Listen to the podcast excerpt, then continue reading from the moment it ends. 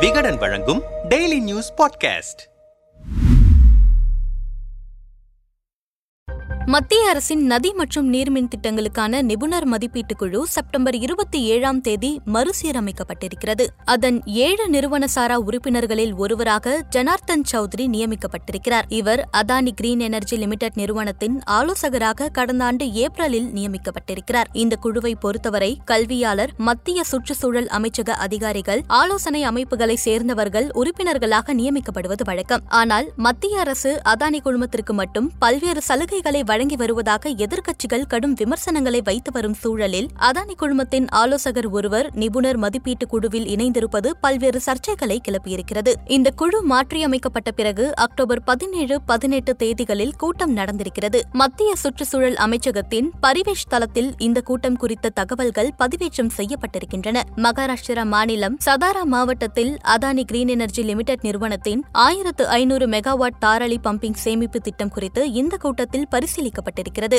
அதானி குழுமத்தின் ஆலோசகர் நிபுணர் மதிப்பீட்டு குழுவில் இணைக்கப்பட்ட பிறகு நடந்த முதல் கூட்டத்திலேயே இது நடந்திருப்பதுதான் சர்ச்சைகளுக்கு மிக முக்கிய காரணமாக இருக்கிறது. ஆனால் பதினேழாம் தேதி நடந்த கூட்டத்தில் அதானி குழுமத்தின் திட்டம் குறித்த பரிசீலனை அமர்வில் தான் பங்கெடுக்கவில்லை என்று ஜனார்த்தன் சௌத்ரி விளக்கமளித்திருக்கிறார். அதேபோல பதினெட்டாம் தேதி நடந்த கூட்டத்திலும் பங்கேற்கவில்லை என்றும் அவர் கூறியிருக்கிறார். இருப்பினும் மத்திய அரசின் பதிவுகளில் அவர் அதானி திட்டம் குறித்த பரிசீலனையின் போது வெளியேறிவிட்டதாக எந்த குறிப்பும் இல்லை என்று எதிர்க்கட்சிகள் கேள்வி எழுப்பியிருக்கின்றன. இதுவரை மத்திய சுற்றுச்சூழல் அமைச்சகமும் எந்த விளக்கத்தையும் இது தொடர்பாக கொடுக்கவில்லை. அதானி குழுமமும் அதிகாரப்பூர்வமாக எந்த விளக்கமும் கொடுக்கவில்லை. அதே சமயம் ஒன்றல்ல இரண்டல்ல அதானி குழுமத்தின் ஆறு திட்டங்களுக்கு நிபுணர் மதிப்பீட்டு குழு ஒப்புதல் அளித்துவிடும் என்று கேரள காங்கிரஸ் குற்றம் சாட்டியிருக்கிறது. பத்தாயிரத்து முன்னூறு மெகாவாட் மதிப்பிலான ஆறு திட்டங்களுக்கு ஒப்புதல் அளிக்கப்படும் என்ற கேரள காங்கிரசின் குற்றச்சாட்டை சிவசேனா திரிணாமுல் காங்கிரஸ் கட்சியும் முன்வைத்திருக்கின்றன. ஆனால் எந்த குற்றச்சாட்டுக்கும் மத்திய சுற்று சுற்றுச்சூழல் அமைச்சகமோ அதானி குழுமமோ எந்த விளக்கத்தையும் அளிக்கவில்லை. இது தொடர்பாக நம்மிடம் பேசிய காங்கிரஸ் கட்சியின் மாநில செய்தி தொடர்பாளர் இனியன் ராபர்ட் அதானிக்காகத்தான் இந்த அரசாங்கம் நடக்கிறது